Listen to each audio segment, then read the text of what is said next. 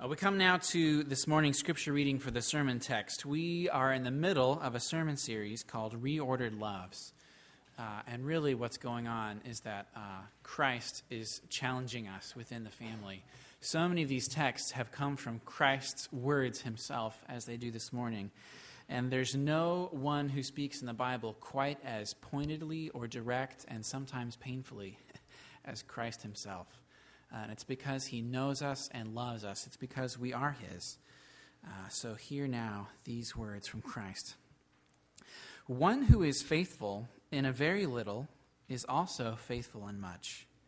And one who is dishonest in a very little is also dishonest in much. If then you have not been faithful in the unrighteous wealth, who will entrust you to the true riches? And if you have not been faithful in that which is another's, who will give you that which is your own? No servant can serve two masters, for either he will hate the one and love the other, or he will be devoted to the one and despise the other. You cannot serve God and money. This is the word of the Lord.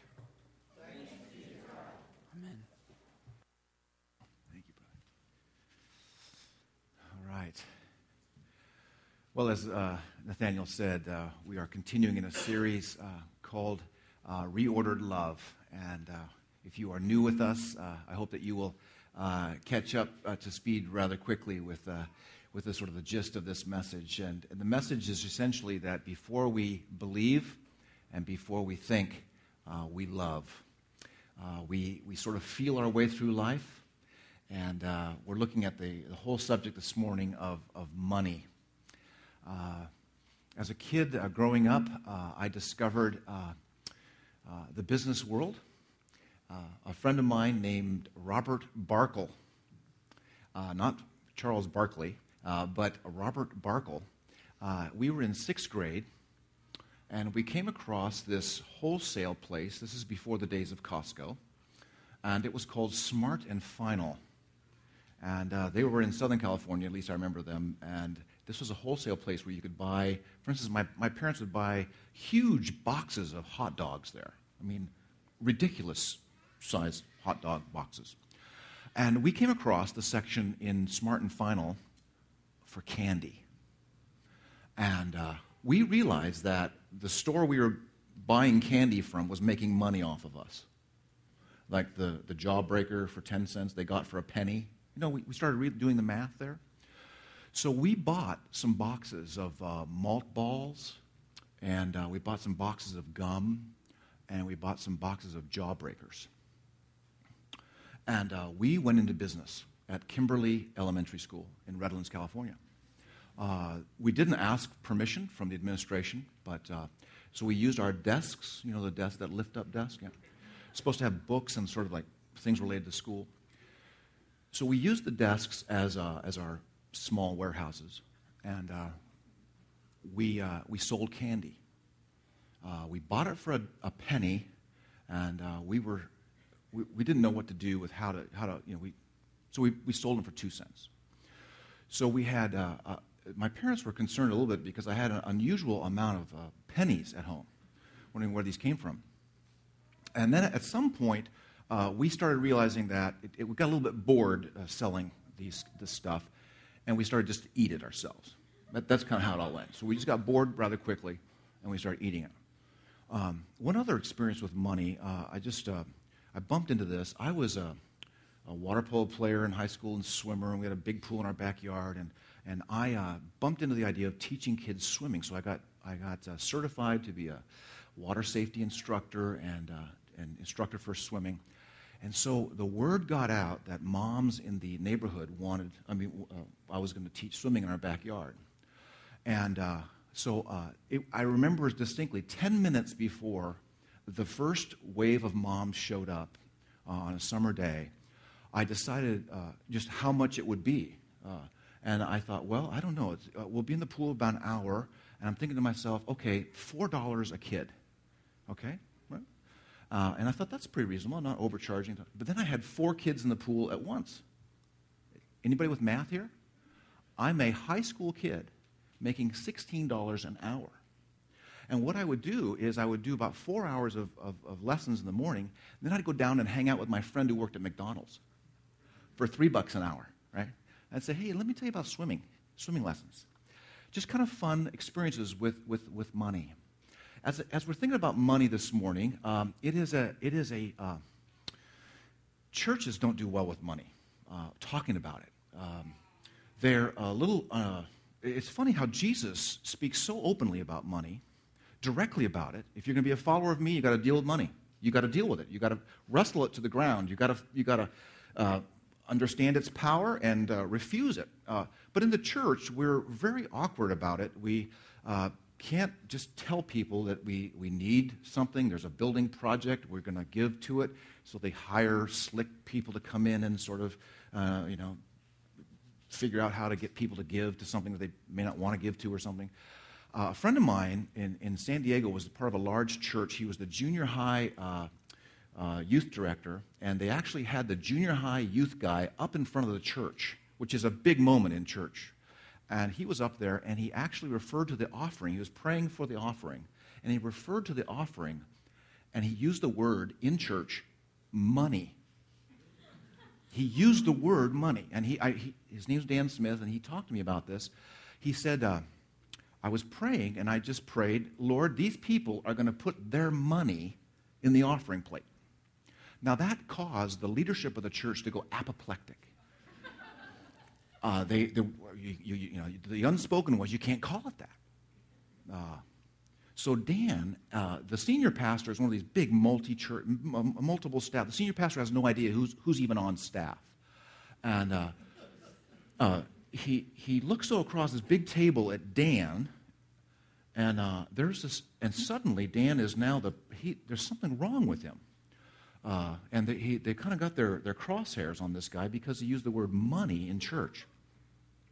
And in the staff meeting, uh, they, he got the sense that he'd done something wrong. And so he asked this. He says, Well, what, what, what do we call it? And then he said, Isn't that what they're doing? Isn't that what they're doing? And it's, it, isn't it funny that in the church, we just can't talk directly about it.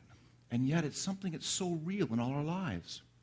Uh, it's so it's, it's, it's important for the life of the church. And I want to commend you at the beginning of this message. Uh, if there is any guilt associated with this message, it is not produced by me. I want you to know that. I am up here, and I want you to know, I want you to drive home today, and I want you to go, there's a happy pastor. I want, I want you to know that. I want you to know that I applaud your faith. We as a church uh, have people who give. And uh, we don't have to harp, we don't have to cajole, we don't have to convince. And so I am up here uh, out of a sense of, you know what? I think the world of money uh, is a world of disorder, and it, it is a world where we all have to talk about it because uh, Jesus is so pointed in this particular passage. He is saying, either or. You are either devoted to the house of money and you are a servant in that house, or you are devoted to the house of God and you are a servant in that house. Now, either or arguments can, at, they can be invalid because he is, he is proposing there's only two options when it comes to being a servant. You're either a servant of God or you're a servant of money. Now, there's, there's another option. And sometimes when someone presents to you an either or argument, you can say, no, there's a third option. But if Jesus is teaching, I think he's correct on this one. So let's do this. Let's pause and let's ask our God to guide us now, okay? Father, thank you for the Word of God. Thank you that you are um, powerful to use it. Father, thank you that we have a, a, common goal, and that is that we are, we are after the freedom of the gospel. Father, I pray that you will convince us to come out from, come out from wherever we're hiding and come into the warm, welcoming, uh, life changing light of the gospel. It's in Christ's name we pray. Amen. Okay, you'll see the passage there that's provided for you in your, in your outline or on, uh, in your worship folder.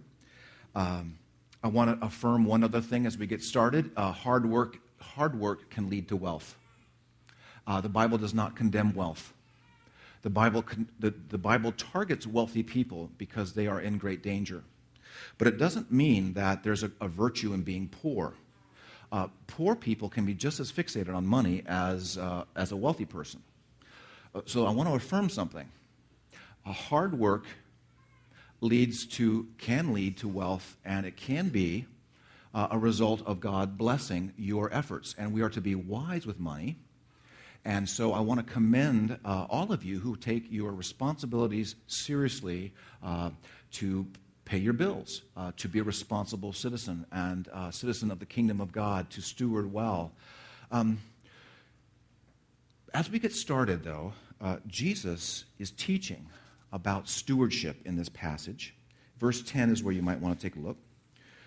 Uh, he is teaching that uh, someone who is entrusted with a little and is faithful with that little amount um, will do well with something big. Do you see the, the principle coming out of verse 10 there?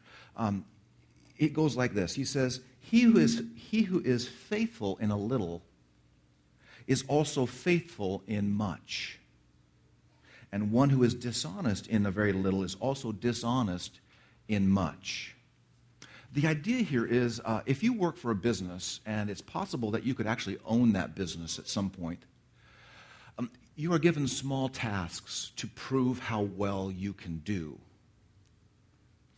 Uh, and if you do well in those small tasks, uh, the people who own that business uh, are watching you if you blow off the business's money, if you don't care about the, the, the equipment you use, if you are uh, faithless as an employee, uh, the odds are you're not going to inherit uh, that or you're not going to be given an opportunity to purchase that, that business because you haven't proven yourself. So Jesus is saying, um, essentially, money is sort of like uh, in the kingdom of God, money is, uh, is, uh, is kindergarten you, you need to advance beyond the kindergarten stages. I, I don't want to demean, uh, demean people who uh, uh, have done well with money. But money is a place of great testing uh, for your character. Look at verse 11. Jesus now speaks directly about what the ESV version calls unrighteous wealth. The Old King James calls it mammon uh, it really doesn't count for much. Uh, he says here in verse 11, he says, If then you have not been faithful in the unrighteous wealth, who will entrust you the true riches? Uh, in modern day uh, language, we might say that money, compared to the kingdom of God, is monopoly money. Hmm. He's saying it there. Look at verse 11. Uh, it's, it's, uh, it's something significant. But compared to the, the riches of the kingdom of God, it's like monopoly money. If you have not done well with monopoly money, uh, who's going to give you the real stuff?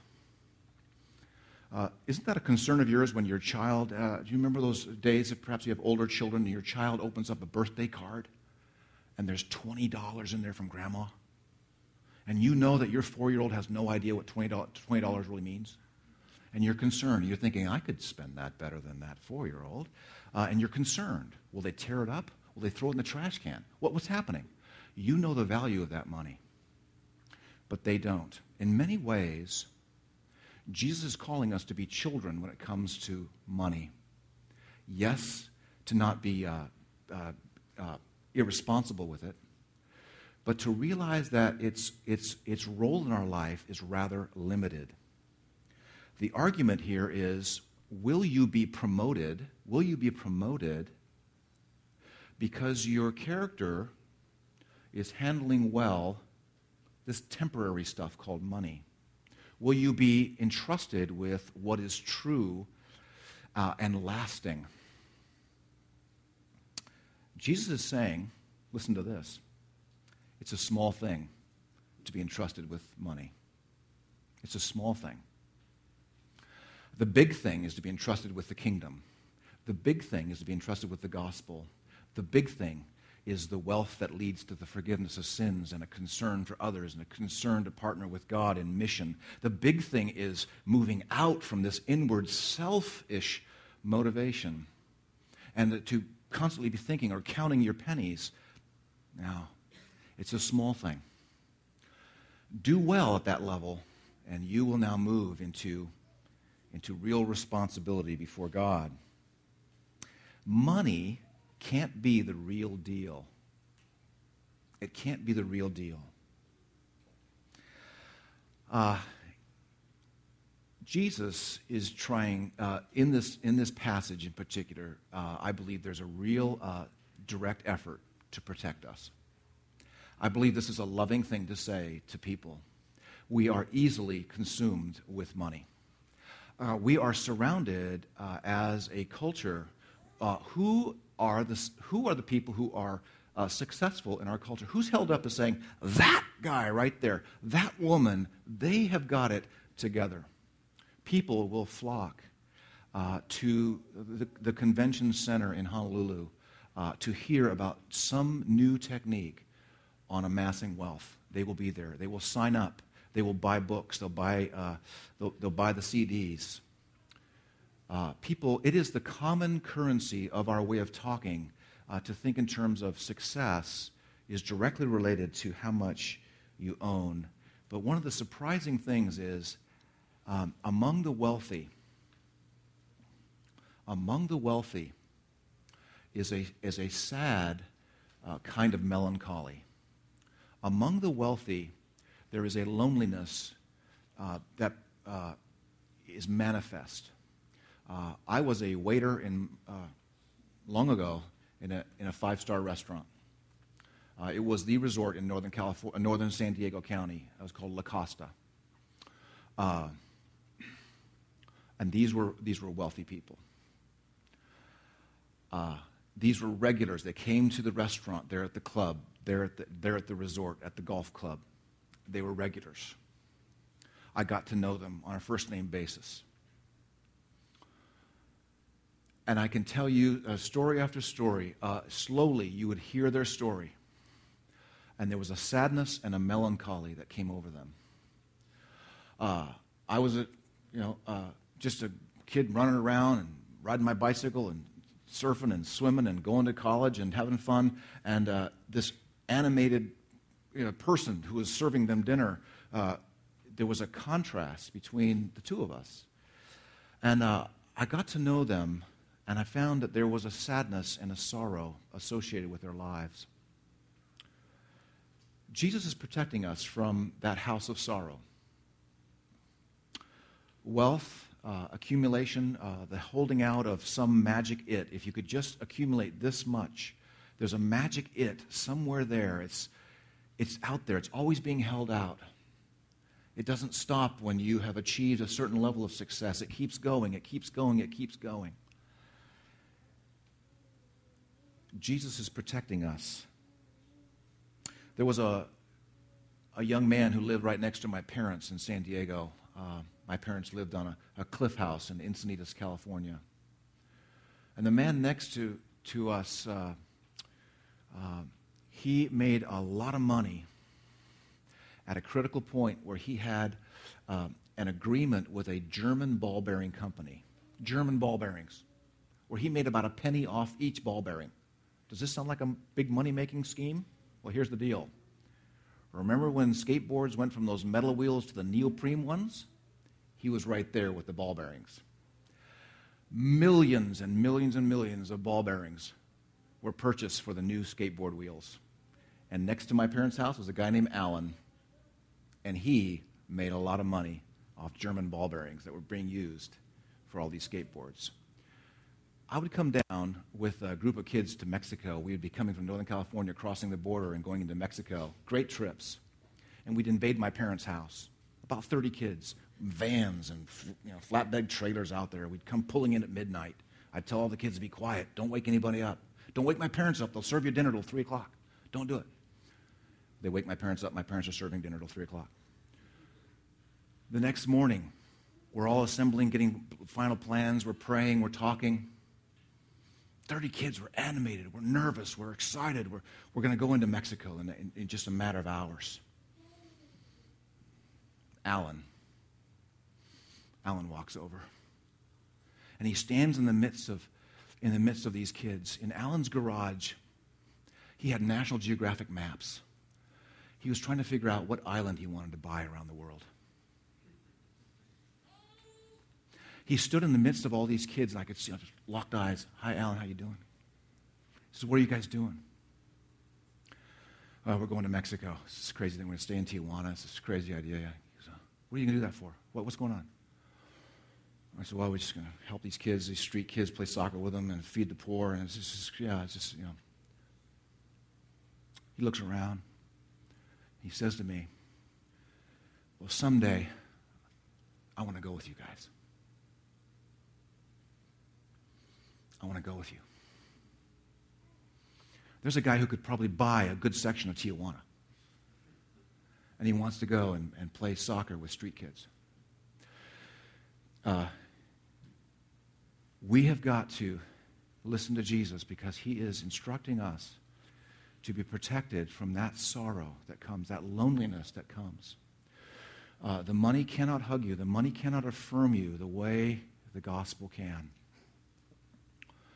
I say this to say that we now look at this next passage where Jesus now focuses his teaching. Look at this. He says, No servant can serve two masters. For either he will hate the one and love the other, or he will be devoted to the one and despise the other. You cannot serve God and money. Two houses. You're a servant. One house is the house of money, the other house is the house of God. Uh, you have to scurry between both houses. Jesus is illustrating uh, how we are wired to be slaves. We're wired to serve uh, somebody, in the words of an old Bob Dylan song. And he's saying it's impossible. You go into the house of money and you will be uh, enticed to, to, to serve that master. You go into the house of God and you will be uh, enticed to serve the house of God. You're going to scurry back and forth and you will not be able to have equal loyalty to both houses. That's what he's saying. And then he also says that there will be a visceral response inside of you. You will estimate the value of this master and you will estimate the value of this master. How does this master treat me? How does this master treat me? And at some point, you will, your affections will fall on one or the other. One you will just put up with, the other you will adore. One you will be devoted to, the other you will just, you'll put in some time, you'll clean the floor, but your heart is not with them. You cannot serve two masters, and I, am going to add something here fully. You cannot serve two masters in the way you've been designed as a human being. And I think the subtext here is this some of you, some of us, are trying. The implication of what he's saying is here's, here's two options. Option one is uh, I'm really a sham at, at, worship, at being devoted to money, and I'm really devoted to God. That's one option. So my, my commitment to, to money is really kind of sluggardly, and I, I'm not really committed. I am distant from money, and I'm really devoted to God. Do you think that's what he's driving at? The second option is probably what he's after. Religious people tend to put up with the one master and make worship of God and devotion to God a sham and make their true devotion, the true loyalty to money. Uh, by the way, if you keep reading in the text, the Pharisees were devoted to money. Uh, it is not surprising that religious leaders, uh, religious hucksters on television, Uh, there's the whole twisting of, of money. In fact, it's even seen as a, a virtue of, of, of your faith, the health, wealth, prosperity gospel stuff. Um, it's seen as an evidence of true faith if you are rich. Uh, that is a, that, that's the, the, the theology of hucksters, and it's going around the world, by the way.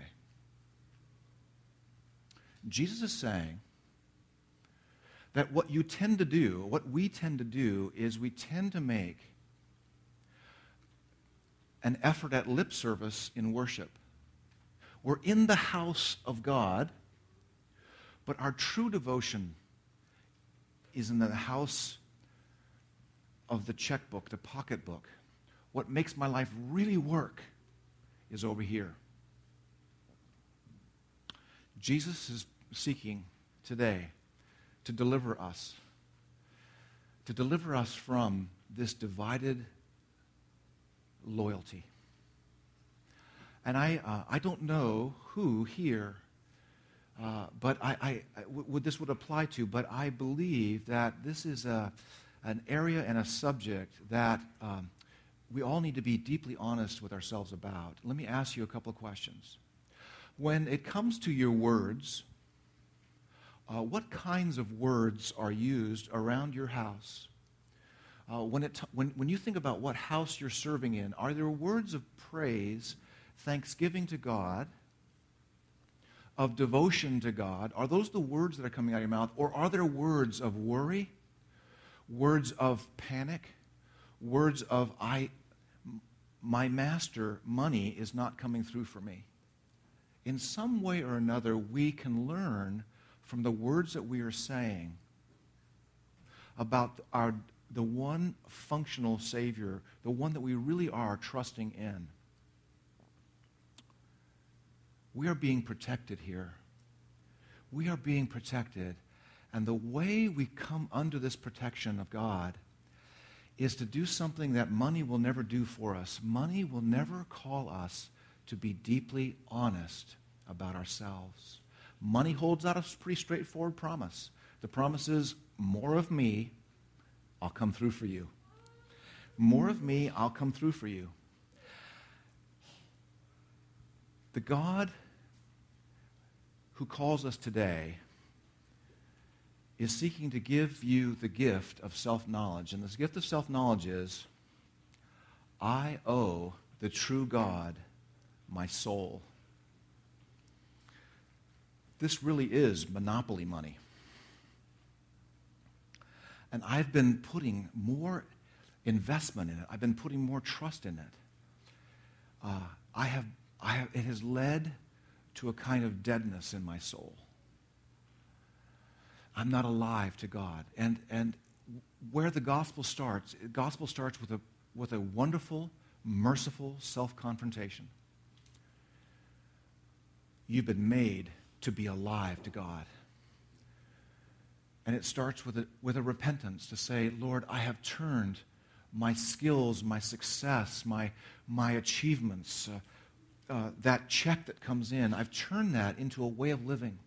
I've turned that into my functional Savior. I've believed far too much about it. It plays a role in my life, but I have distorted its role. I have put it as a secondary thing, and I have made it a primary thing. Jesus is protecting us from becoming like Gollum. Uh, this last summer, we uh, had an interest in our house to, to watch the Lord of the Rings movies all over again. And these are the extended versions where you learn about uh, the details behind all the sets and everything. Uh, I don't know, it's like 120 hours or something. It's, a, it's, it's crazy. And you know, as we watch these things, the obvious dawned on me. I'm so used to Smeagol, Gollum, following, uh, following the hobbits, that I forget he, he is a hobbit. He, he is a hobbit. He's so distorted. He's so strange. He's such a, a, a quirky creature. What is he? He must be something else. No, he's a hobbit who can't stop thinking about his precious. why is he in the story? And as Christians, we read it. We say, oh, that's what, that's what idolatry looks like. It distorts you, it ruins you, it twists you, it makes you into a monster. What is Jesus doing? He's degolemizing us. That's what he's doing. He, he's taking us and saying, the precious you think will, will, will bring your life, it will destroy you. Blessed are you if you discover that. Blessed are you if you discover that before God you are truly poor. And all our attempts to acquire riches are trying to cover up that, that bankruptcy. Blessed are the poor in spirit, for theirs is the kingdom of God. God desires to give you richly of what his son has given. There was a rich man who came from heaven. He owned everything, and he is willing to become poor for you. He was wealthy beyond measure, and we didn't know it. But he came to give himself that you might become rich, that you might be a co inheritor with him of all things. Move out this week knowing that you are secure in your Heavenly Father's care, knowing that He is now changing you from that old deformed creature to making you beautiful, to making you human again. And part of the process is to put money in its place. Let's pray.